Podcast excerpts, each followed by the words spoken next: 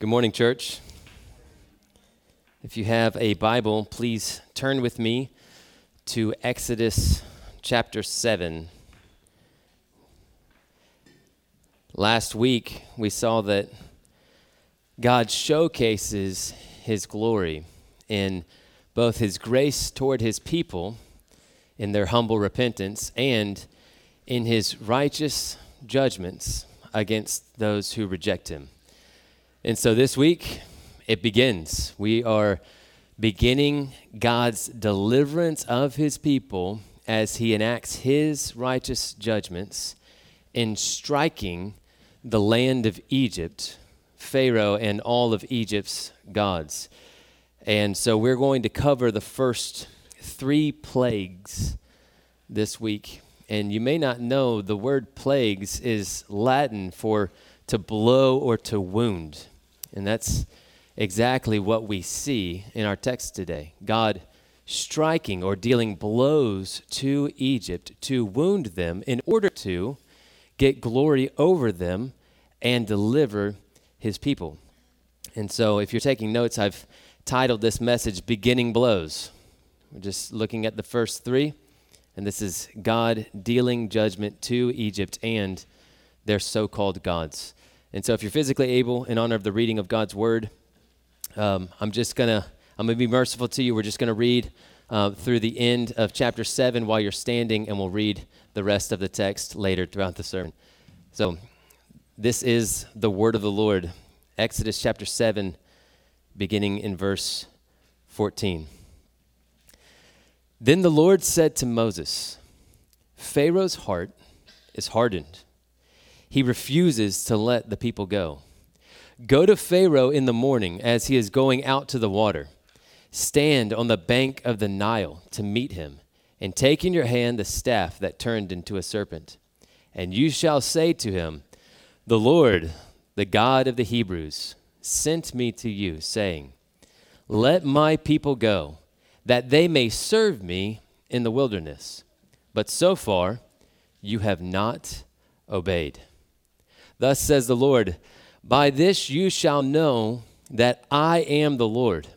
Behold, with the staff that is in my hand, I will strike the water that is in the Nile, and it shall turn into blood.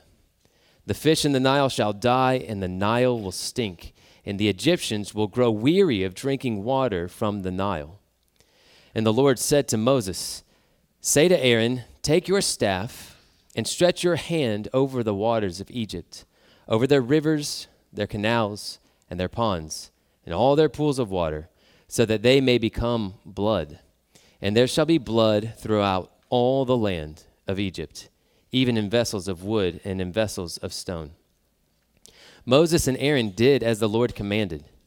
In the sight of Pharaoh and in the sight of his servants, he lifted up the staff and struck the water in the Nile, and all the water in the Nile turned into blood. And the fish in the Nile died, and the Nile stank, so that the Egyptians could not drink water from the Nile. There was blood throughout all the land of Egypt. But the magicians of Egypt did the same by their secret arts. So Pharaoh's heart remained hardened, and he would not listen to them, as the Lord had said. Pharaoh turned and went into his house, and he did not take even this to heart. And all the Egyptians dug along the Nile for water to drink, for they could not drink the water of the Nile. Let's pray. Well, Father, your people have gathered beneath your holy word. Every jot and tittle of your word is breathed out by God and is profitable for our study. Lord, may we come humbly to you this morning with hearts that are laid open and bare before the living God.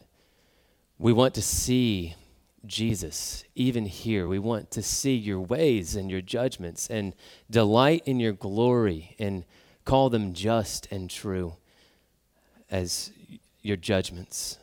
Lord, we ask that you would come and that you would speak to us and that you would find in us well pleasing faith that responds to what you show us. In Jesus' name, amen. Can be seated. It is such a joy, week after week. We were just talking about this as brothers before the gathering that it is a real joy for the people of God to get to gather weekly on the Lord's day to worship Him. And it's, it's a sweet thing to look across at your neighbor and to know God has had grace on them and brought them into a true worship of God through the Lord Jesus Christ. And we should give much thanksgiving to God for his grace in our lives and his grace in the lives of our brothers and sisters. But I was reminded this week in our reading plan of a few things. One, uh, one of Israel's greatest dangers, and David alluded to this in the reading of the law, one of their greatest dangers was not just abandoning the worship of God, but of commingling the worship of God with the worship of false gods with the gods of the land so that they would come alongside and supplement their worship of God, uh, the practices of the nations for what they wanted to see, right? God wasn't coming through as we waited on him. And so we're going to sprinkle on a little sacrifice to this fertility God, to this God who's going to bless the harvest, or fill in the blank. And they would have this syncretism where they would add in the worship of the world around them to their true worship. And if you're doing our Bible reading plan, you read in Psalm 115 this week how utterly ridiculous idolatry is. God says they can't see the idols. They can't see, they can't hear, they can't smell, they can't help you. And yet we bow down to them and people become like what they worship. And so to frame our study this morning, I want you to start out by asking yourself these questions What or who am I prone to give my love, my affections, or my time, or my thoughts that would compete with giving God priority in those things? Or you could say, Who or what am I prone to trust in more than God?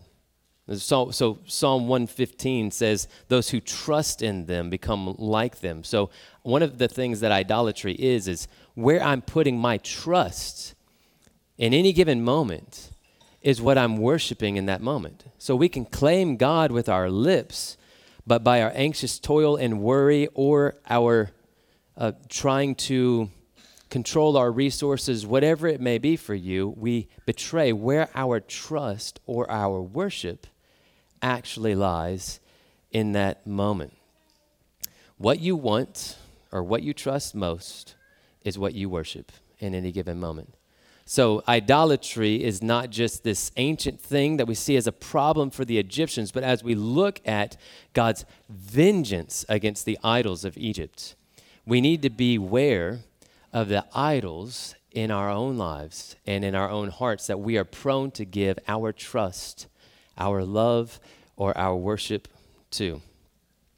I think David's words from Psalm 96 are kind of a fitting thesis for us as we dive into our Exodus text this morning. He says in Psalm 96, verse 4 and 5 For great is the Lord, and greatly to be praised.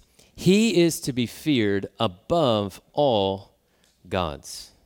For all the gods of the peoples are worthless idols, but the Lord made the heavens. And that is what God is establishing in these plagues and in these righteous judgments against Pharaoh and against Egypt and against their gods.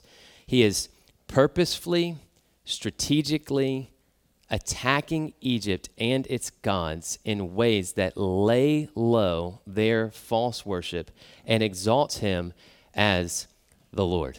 And so you see this language, we've talked about it over and over. God does all that he does for his glory. And he is delivering them in a way where Pharaoh and all of Egypt would know that he is the Lord. We saw that in verse 17 of chapter 7.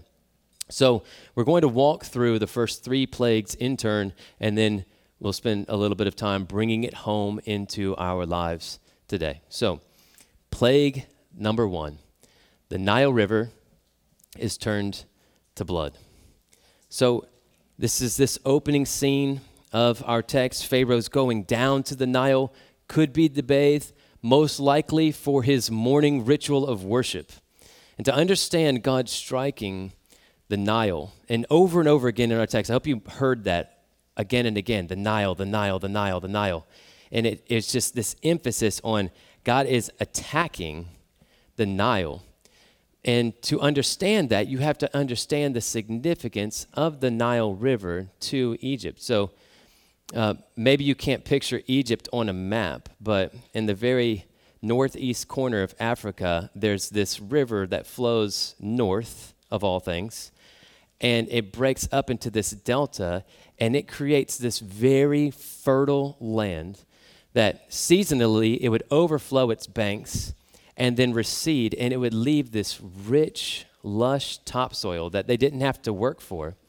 And in a very real way, the Nile was central to creating Egypt and to creating life in Egypt, the economy in Egypt. It was their basis for transportation, for their jobs, for their water supply, both for themselves and for their crops. And so, because of the central place that the Nile played in the life of the Egyptians, they came to worship it. And so, uh, you can see this. They had a song, an Egyptian hymn from that period, that sang lyrics like, Hail to thee, O Nile, that issues from the death and comes to keep Egypt alive. So they actually believed that there were gods in the underworld that would issue forth this water that would come and flow through Egypt and give it life. They had multiple counterfeit gods that were associated with the Nile, but I'm going to give you two just for an example to show you the kind of worship that they would give both to the Nile and to the gods that they thought were the source of it. Uh, one god, I think pronounced Khnum, was the god of the source of the Nile. And so this was supposedly their creator God. He would be the one who would form human bodies, for example, and then his wife would breathe life into those human bodies. So to them, this God, who was the source of the Nile, was also their creator, the one who gave them life. And probably more centrally was this God, I think you pronounce it happy. Even if you don't, I'm going to say it, okay? So this God, whose name is Happy, was the God of the flood. So when it would seasonally overflow its banks and give all this rich life to Egypt, he was the God that controlled all of that. He was supposedly a fertility God, the one who gave them all the rich growth in their land. And he was depicted as a bearded man because of his association with Pharaoh, and Pharaoh and him were kind of working in partnership and he had breasts and a pregnant belly because he's a fertility god. So you can see the perversion and just the, the gross anti creation and anti Christness of all idol worship, but even specifically in how he's depicted. And they praised him as, listen, the giver and the sustainer of life, saying he caused, quote, the whole land to live through his provisions. They sang of him, Everything has come into being is through your power. Now, that, that should cause you to be outraged a little bit inside, knowing that we're prone to the same things. But here is the enemy strategically anti God, giving the praise that is due the one true God. He is the one who is meting out these blessings to them. He is the one who seasonally gives them their rains and causes the Nile to overflow and gives them all these blessings. And they take all these good gifts that God gave to them so that they would cry out to Him and worship. And they gave their worship to what was created or to imaginary gods.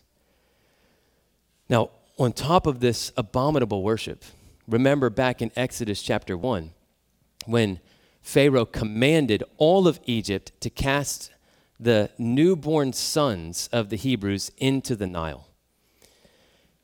And so, is it any wonder, wonder that God's first act of judgment would come against this object of worship that was so central to the life of Egypt, where they spilt the blood of his children in the Nile?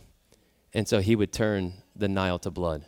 What was the, the burial ground for his people that was the source of life for all of Egypt, he would turn into a living picture of death itself.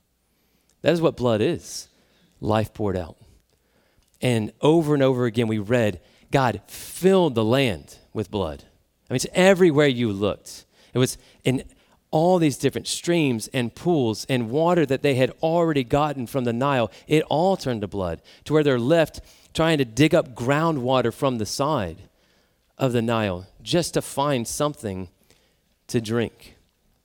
With one blow, God hit their worship, their finances, their food, their transportation, and their jobs. It was as if it would be a stock market, stock market crash, a fuel shortage, a church building arsony, and widespread job layoffs all at one time for us. And it was directly aimed at the idolatry of Egypt and their oppression, their murder of God's people. Life came to a halt, and they were powerless to do anything about it. Now, there is this humorous bit where these Egyptian priests are, in the first two plagues, they do the same thing, right? So they're doing these counterfeit imitation miracle. And we saw last week that their imitation miracles were real miracles, were really supernaturally powerful, done by the power of Satan himself. And it was, they were deceiving. It wasn't just tricks, he was actually doing this. But it is uh, important to see that none of what they did could undo the judgment of God. They weren't showcasing their power in turning bloody water to fresh water they took some of their only supply of fresh water that they had and demonstrated that they also could turn it to blood. So, God gives the enemy power to demonstrate God's power and to accomplish God's greater purposes, but the enemy cannot undo what God has done. And so, because they're able to imitate these plagues, Pharaoh hardens his heart and we come into plague number two. So look with me at Exodus chapter 8, verse 1. Then the Lord said to Moses, Go into Pharaoh and say to him, Thus says the Lord, Let my people go, that they may serve me. But if you refuse to let them go, behold, I will plague all your country with frogs. The Nile shall swarm with frogs that shall come up into your house and into your bedroom and on your bed and into the houses of your servants and your people and into your ovens and your kneading bowls. The frogs shall come up on you and on your people and on all your servants. And the Lord said to Moses, Say to Aaron, Stretch out your hand and your, with your staff over the rivers, over the canals, over the pools, and make frogs come up on the land of Egypt. So Aaron stretched out his hand over the waters of Egypt, and the frogs came up and covered the land of Egypt. But the magicians did the same by their secret arts and made frogs come up on the land of Egypt. Then Pharaoh called Moses and Aaron and said, Plead with the Lord to take away the frogs from me and from my people, and I will let the people go sac- to sacrifice to the Lord. Moses said to Pharaoh, Be pleased to command me when I am to plead for you and your servants and your people, that the frogs may be cut off from you and your houses, and be left only in the Nile. And he said, Tomorrow. Moses said, Be it as you say, so that you may know that there is no one like the Lord our God. The frogs shall go away from you and your houses and your servants and your people. They shall be left only in the Nile. So Moses and Aaron went out from Pharaoh, and Moses cried out to the Lord about the frogs, as he had agreed with Pharaoh. And the Lord did according to the word of Moses. The frogs died out in the houses and in the courtyards and in the fields, and they gathered them together in heaps, and the land stank. But when Pharaoh saw that there was a respite, he hardened his heart and would not listen to them as the Lord had said. Okay. The Nile, a little bit understandable. They had spilt the blood of God's children into the Nile, and so he turned it to blood. Frogs? Like, if you get outside of you've heard this story your whole life, like maybe you're here today and you're hearing this for the first time and you're especially confused because this is kind of weird, right? I mean, he could have done something even a little bit more exotic. Like there could have been tigers that just had gone through and just killed everybody, right?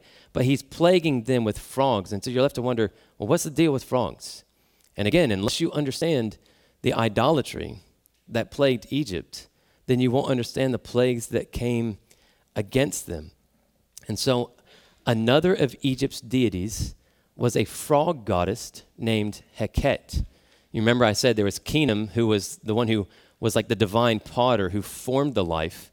Well, his wife was this frog goddess who was depicted with the head of a frog or sometimes a frog body. And she was the one that supposedly breathed life into the formations that Khnum had made as the creator. And she was specifically known as the goddess over the final moments of childbirth or the fertility goddess. She was thought to assist women in childbirth. And get this, I, I laughed. I've laughed so much about this. I, I don't even know if I can laugh about it in front of you, but I, I had to laugh it out so that I don't just sit here and break down. This is, but this is hilarious. And I want you to see like God mocks idolatry. It's he who sits in the heavens laughs. And we're supposed to laugh too, right? one of the things that she was supposed to do is control the frog population. So this is amazing. And the Egyptians had attacked the Hebrews at childbirth. And so God would smite the one that they believed to be the giver of life. And so this is as if God says, Look, you want to worship frogs? That frogs were considered sacred. So this is another hilarious moment. They weren't allowed to kill frogs because they viewed them as sacred. So he's like, You want to worship frogs? Have some. And the whole land is covered with frogs. And we know later, right, when, when Israel's finally leaving Egypt, they're begging them to leave. And all the women are like, Here's my gold, here's my stuff. I think the ladies are already here at this moment. And it just takes a while for everybody to come on board because you just imagine everywhere you go, there's frogs jumping out of everything. When you get into your bed at night, when you go to open your oven, when you go, it says in their kneading bowls, right? So you think you got it all cleared out and you're kneading bread and you come on some frogs. And, it, and he specifically says to Pharaoh, the frogs are going to come on you and on your servants and on all your people. So Pharaoh, when he's going to him, he's like, please get them off me, right? There's a, a place specifically in Psalm 105 when the Exodus is being recounted. It says their land swarmed with frogs, even in the chambers of their kings. And so everywhere they go, and it's not like frogs are just like, oh, that's gross, like worms. They jump at you, you know? Like there's the whole land is filled. I, I don't know if you've ever been near a river when frogs are mating or where there's like just tons of frogs. So the boys and I were at the West River last year, and it sounded like a plague. And they were everywhere, and there were frog eggs everywhere. And it was just the loudest thing ever that you could imagine. And so everywhere you're hearing this crazy croaking of frogs and the squealing of people and the shouts of people, and they're everywhere, and they can't kill them because they're sacred. so they're stuck with them. And so Pharaoh is pleading, please, plead with the Lord and take these frogs away. And he forgot the fine print of how to do it. Now, again, the, the Egyptian priests are able to do the same miracle. So to add to the inundation of frogs, what are they able to do? They just give them more frogs, right? They're only able to make it worse. And so Moses says, I want you to name the time so that you know that when the frogs are gone, you know. You can set your watch by it. It was the Lord. And so I don't know why Pharaoh picks tomorrow instead of right now.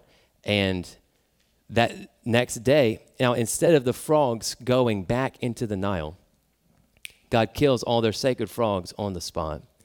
And the whole land is filled with the stench of rotting frog goddess so that they would know that he is the Lord. But still, because they were able to reproduce the plague, Pharaoh's heart is hardened. And so we move on in verse 16. Then the Lord said to Moses, Say to Aaron, Stretch out your staff and strike the dust of the earth, so that it may become gnats or lice One of the two, or something else. Some menacing insect is what this word means. And if you've ever been to South Georgia in the summer, I'm pretty positive it was gnats. Um, and it says they did so. Aaron stretched out his hand with his staff and struck the dust of the earth, and there were gnats on man and beast. All the dust of the earth became gnats in all the land of Egypt. The magicians tried by their secret arts to produce gnats, but they could not. So there were gnats on man and beast. Then the magicians said to Pharaoh, This is the finger of God. But Pharaoh's heart was hardened, and he would not listen to them, as the Lord had said. So we're seeing a lot of the same themes that we've looked at in the prologue to the plagues, where we see the obedience of Aaron and Moses and the hardening of Pharaoh's heart. Here, it seems like Pharaoh's heart is only being hardened because his magicians are able to do the same things. And then here, where they can't do the same things, just as God said, he still hardens his heart because God is not done yet getting glory over Pharaoh and over Egypt's gods. And the plagues kind of come in sets of three. That's why we're preaching them that way. So, with the first two, they get a warning. And Pharaoh has the option of obeying God and letting God's people go, and this would not happen. Now, with the third plague in each set, there's no warning. He doesn't get a choice to let him go. This plague comes on unannounced, just as God's judgment. And the, the language of the ground turning into these insects and not like every single bit of dust in Egypt all turned into these bugs, but that they covered the land. Just everywhere you're walking, you're stepping on gnats, insects, they're flying into your eyes. They're just aiming for it. You know how they do in the summertime where they're like, look, an eyeball. But they're everywhere into your nose, into your ears, into your food, stuck in your teeth. They're everywhere. And the magicians are powerless to do anything about it. And they finally assent this, this is the finger of God. Now, it's always been the finger of God. Now they are just willing to assent to the fact, hey, even we, like for whatever reason, we're not even able to add to all these bugs that we have here. This was likely an attack on Egypt's earth god. Surprising that they had an earth god. Are you seeing a resemblance to some of their gods and some of our gods? So they had an earth god named Geb. I don't know who was in charge of naming the gods, but they sound weird in English. Um, but it was absolutely an attack on Pharaoh. Because one of Pharaoh's jobs was by securing the ritual worship of all these gods, he was working with them to maintain a kind of cosmic order. So, to, to maintain the order of creation. And God does all these plagues to create this absolute chaos and judgment on their gods to show he is the creator God and he can decreate it in a moment for his name's sake. It is God and not Pharaoh who sustains his creation. And so I'm going to close out this plague section before we go into a kind of application for today with a reading that we did this past week in Deuteronomy chapter 32. I'm going to read just six verses. You can turn there if you'd like. Uh, this is part of the Song of Moses, and he's having them recount this song or memorize this song so that when they are unfaithful in the future, they would be reminded and repent and return to the Lord. So this song is full of uh, warning and even prediction of Israel's unfaithfulness. So this is particularly with regards to Israel, but the principle remains the, tr- the same over all that God has made in what he says about false gods and those who trust in him, trust in them. So, Deuteronomy chapter 32, I'm going to read verse 37 through 43. Then God will say, Where are their gods? The rock in which they took refuge, who ate the fat of their sacrifices and drank the wine of their drink offering. Let them rise up and help you. Let them be your protection. See now that I, even I, am He, and there is no God beside me. I kill and I make alive. I wound and I heal, and there is none that can deliver out of my hand. For I lift up my hand to heaven and swear, as I live forever, if I sharpen my flashing sword, and my hand takes hold on judgment, I will take vengeance on my adversaries, and will repay those who hate me. I will make my arrows drunk with blood, and my sword shall devour flesh, with the blood of the slain and the captives, from the long haired heads of the enemy. Rejoice with him, O heavens, bow down to him, all gods, for he avenges the blood of his children and takes vengeance on his adversaries. This text and our text today showcase what we talked about last week. God does everything that he does for his namesake and for the sake of his glory in the world. And if you're going to understand him taking vengeance on anything, you have to know what it's for, what it was made for. And so if God creates you to live for his glory and for his honor, and you give his glory and his worship and his honor to created things, and you despise him and his word and his good gifts, then he says, I will take vengeance. Now, we don't have any framework for an appropriate or righteous vengeance because all the vengeance that we normally feel is unrighteous. It's us taking a, a payback, a repayment into our own hands when God says, Vengeance is mine, declares the Lord. I will repay. But it is right for those who do evil or those who fail to glorify God or who fail to honor God or those who spill the blood of his children to receive a just penalty and repayment for what they have done. And God is the great judge of all the earth, and he will judge justly. And at the last day, his judgment is just. And over Egypt, his judgment is just. And all of these plagues are showcasing he alone is God. Where are Egypt's God to deliver them? Where's the frog goddess when the land is overrun with frogs? Where is the Nile God when he turns it to blood? Or the earth God when all the ground turns into bugs and they are powerless to do anything? And he removes them at his time so that they would know he is the Lord and he is exercising vengeance on those who had oppressed his people and who had rejected his authority as God. So, let's bring it home. I've got four different points of application. Uh, each of them are shorter than our previous points, okay? So, this is a, kind of our wrap up 10 or 15 minutes of let's, what, what do we do with this, okay? We're not worshiping Egypt's gods today. We don't live in ancient Egypt. We've, we're on this side of the cross of Christ. What do we do with this? Number one, believe that power belongs to God and that He will win. All power in heaven and on earth and under the earth belongs to the Lord Jesus.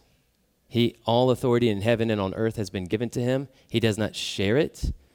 Uh, so that same text of Psalm 2, and it says, He who sits in the heavens laughs at those on the earth who try to come out from underneath the power and the authority of King Jesus. And he says, As for me, I have set my king in Zion, and he will not be moved. He doesn't share his throne, and the Lord Jesus has secured his triumph over the enemy forever at the cross of Christ and in his resurrection.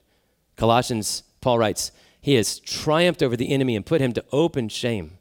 And he has done a, a victory procession in his resurrection and in his ascension to the right hand of the Father. And as David closed with last week, the God of all peace will soon crush the enemy under your feet. That victory is coming. So we need to see this from the false prophets who are in Egypt to today. God does give the enemy a, a kind of leash, a, a longer leash sometimes than we think we would have him on, certainly.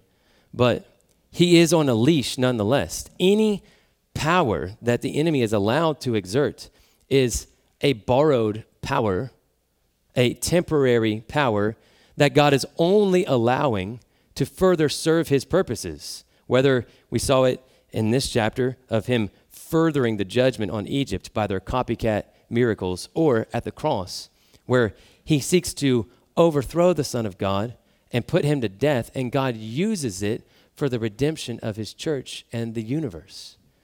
So, the only power that the enemy is allowed to have is a power that serves God's glory and your everlasting good in the long run. Those who oppose Jesus or work against him are under his control, and he will turn all that they mean for evil for his glory and for your everlasting good, just like he did at the cross. This is how Paul phrases it in Romans chapter 8. We know that for those who love God, all things work together for good, for those who are called according to his purpose. For those whom he foreknew, he also predestined to be conformed to the image of his Son. Verse 31 If God is for us, who can be against us? If the world is worshiping the gods of Egypt and God is for you, then who could be against you? Verse 35 Who shall separate us from the love of Christ? Shall tribulation or distress or persecution or famine or nakedness or danger or sword, all of those things look like you're losing. All of those things make it seem like it was a waste to trust in Christ, like he didn't care for you, that he didn't provide for you. Famine, nakedness. Just imagine actually going through those and what your attitude would be toward God. And he says, all of these things cannot separate you from the love of God in Christ Jesus our Lord. As it is written, for his sake we are being killed all the day long. We are regarded as sheep to be slaughtered. No, in all these things, listen, we are more than conquerors through him who loved us. So, because of the cross, he has showcased forever that he has won and he is winning and he will win. At the last, his victory will be complete, and none of those who take refuge in him will be put to shame. So, number two, flee to Christ for refuge this um, it's a it's a, a way fascinating aside, but as we look at Moses, we need to always keep in mind that he says later in Deuteronomy that God will raise up like him a prophet from among Israel, and to him shall be the obedience of the peoples. So, in all these ways where we see uh, Moses acting in this Christ-like way, we need to we need to look through Moses and see Jesus. So it's fascinating in this text that Moses' first sign is turning water into blood. But Jesus' first sign in John chapter 2 is turning water into wine. Because the law came through Moses. And it shows us God's righteousness and our sin and our need for a Savior.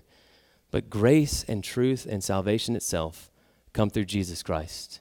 And he alone is the refuge for his people that can save them from the wrath of God that is to come. And the plagues or the judgment of God will come again. And this time, not just on Egypt, but the whole world.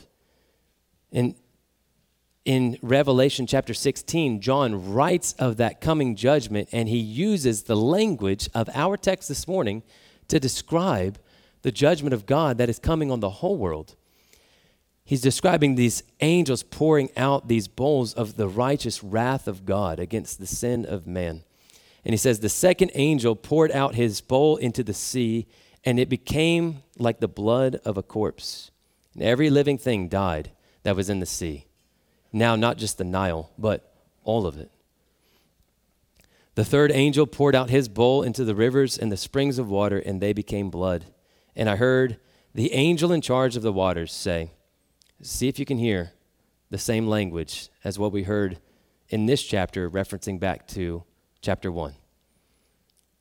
Just are you, O Holy One, who is and who was, for you brought these judgments. For they have shed the blood of saints and prophets and you have given them blood to drink. It is what they deserve. And I heard the altar saying, so the saints that are with the Lord who have been martyred for faith in Jesus, yes, Lord God the Almighty, true and just are your judgments. You, you need to hear that in the midst of all of our experience of God's mercy and grace. For most of us, it's all you know. It's His grace and His kindness. And you read of His judgment that is so terrifying on the wicked and you can start to question God's goodness as if you know what cosmic treason against the holy God deserves. And so you need to hear the voice of the righteous made perfect, who are in heaven without sin, with a perfect vantage point, saying, True and just are your judgments. It is what they deserve. God will never give anyone more judgment than they deserve. And that is not comforting to anyone because we all deserve an eternity apart from God and apart from Christ. And John continues in verse 13. And I saw coming out of the mouth of the dragon and out of the mouth of the beast. Now, these are metaphors referring to Satan and the Antichrist. And out of the mouth of the false prophet, three unclean spirits like frogs. For they are demonic spirits, performing signs who go abroad to the kings of the whole world to assemble them for the battle on the great day of God the Almighty. And these are the words of Christ Behold, I am coming like a thief. Blessed is the one who stays awake, keeping his garments on, that he may not go about naked and be seen exposed. So we saw this in the end of our Second Thessalonians series, and we see it here today again. God is coming, the Lord Jesus is coming in vengeance on those who refuse to love the truth and so be saved. Those who refuse to come to him for refuge from his just judgments. And so we are charged to go to the world around us and to, to give them the good news of God's pardon for those who come to Christ for rest and for refuge for their souls. We need to believe and proclaim this as a church from Psalm 2. Now, therefore, O kings, be wise. Be warned, O rulers of the earth. Serve the Lord with fear and rejoice with trembling.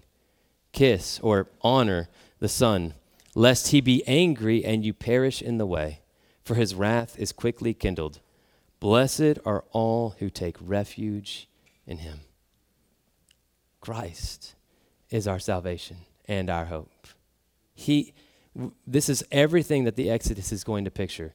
When we recited it in our assurance of pardon, when I see the blood, I will pass over you when I come to strike the land. He is our hope in life and death. So, number one, we need to believe that power belongs to God and that He will win. Number two, we need to flee to Christ for refuge. Number three, give God your worship.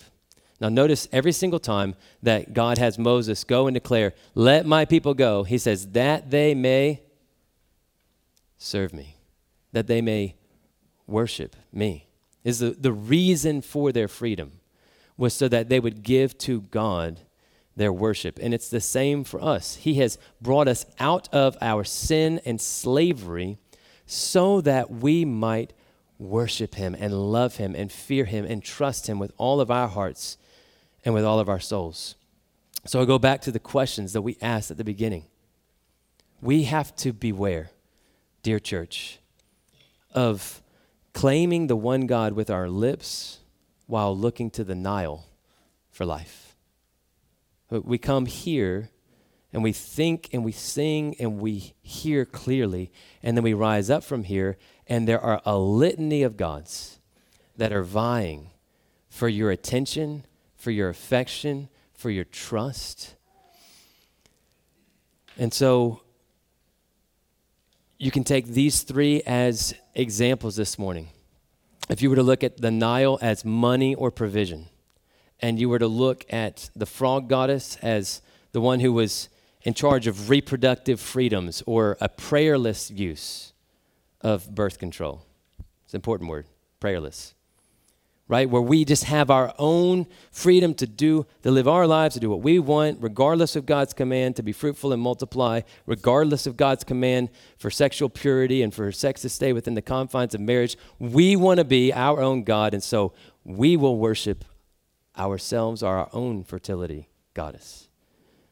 Or turning a, a good stewardship of the earth that God has given us into an obsession that becomes a worship of the earth itself.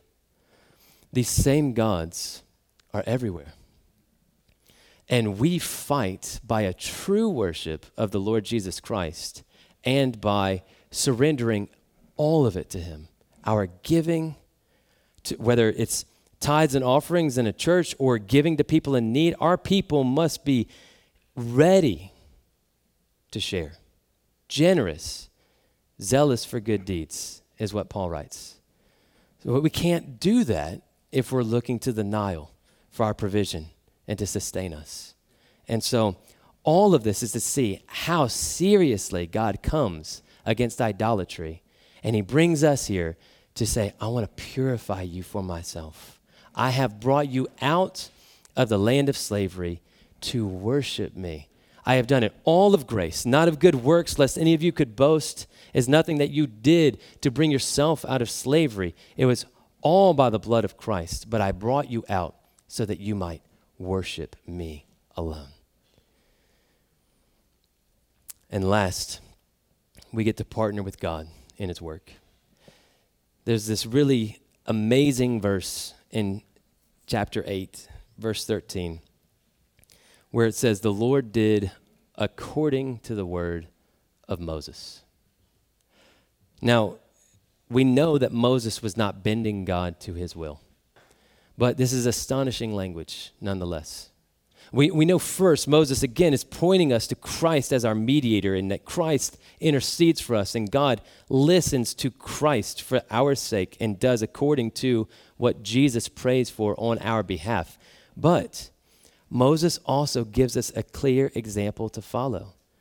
God's word says that his eyes are open towards the righteous, his ears are open to their prayer, and that the fervent prayers of a righteous man and woman have great power in their working. Right? So he is inviting us, just like we've seen with Moses this whole time. God could have done all of this by himself.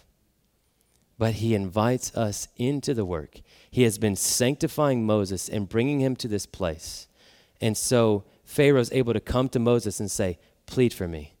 And he goes to God, and it says, God did according to what Moses prayed. And so that is an invitation to us. Not so that you can go in, again, trying to get God to do what you want, but as we come in, our, our worship purified by the Holy Spirit's conviction, and He's sanctifying us in His truth then we're clean vessels available for the master's use, and he invites us into asking him for what he longs to do. For us and in our community, he will hear your voice as you submit your knees and your voice to him for his use. Let's pray.